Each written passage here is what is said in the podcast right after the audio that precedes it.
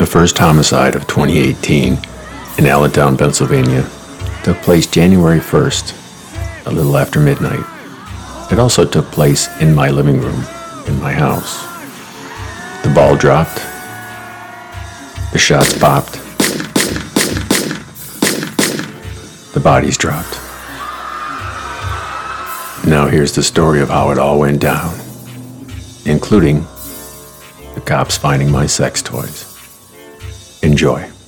Keith, the shooting happened not long after midnight. It took place inside a house during a New Year's Eve party, and tonight police are still searching for that shooter. A group of people rented this house on Turner Street through Airbnb to host a New Year's Eve party, and 40 minutes after the ball dropped, two people were shot, leaving one dead. A source who claims they were at the party here on Turner Street said they heard seven shots, and then everyone started to run.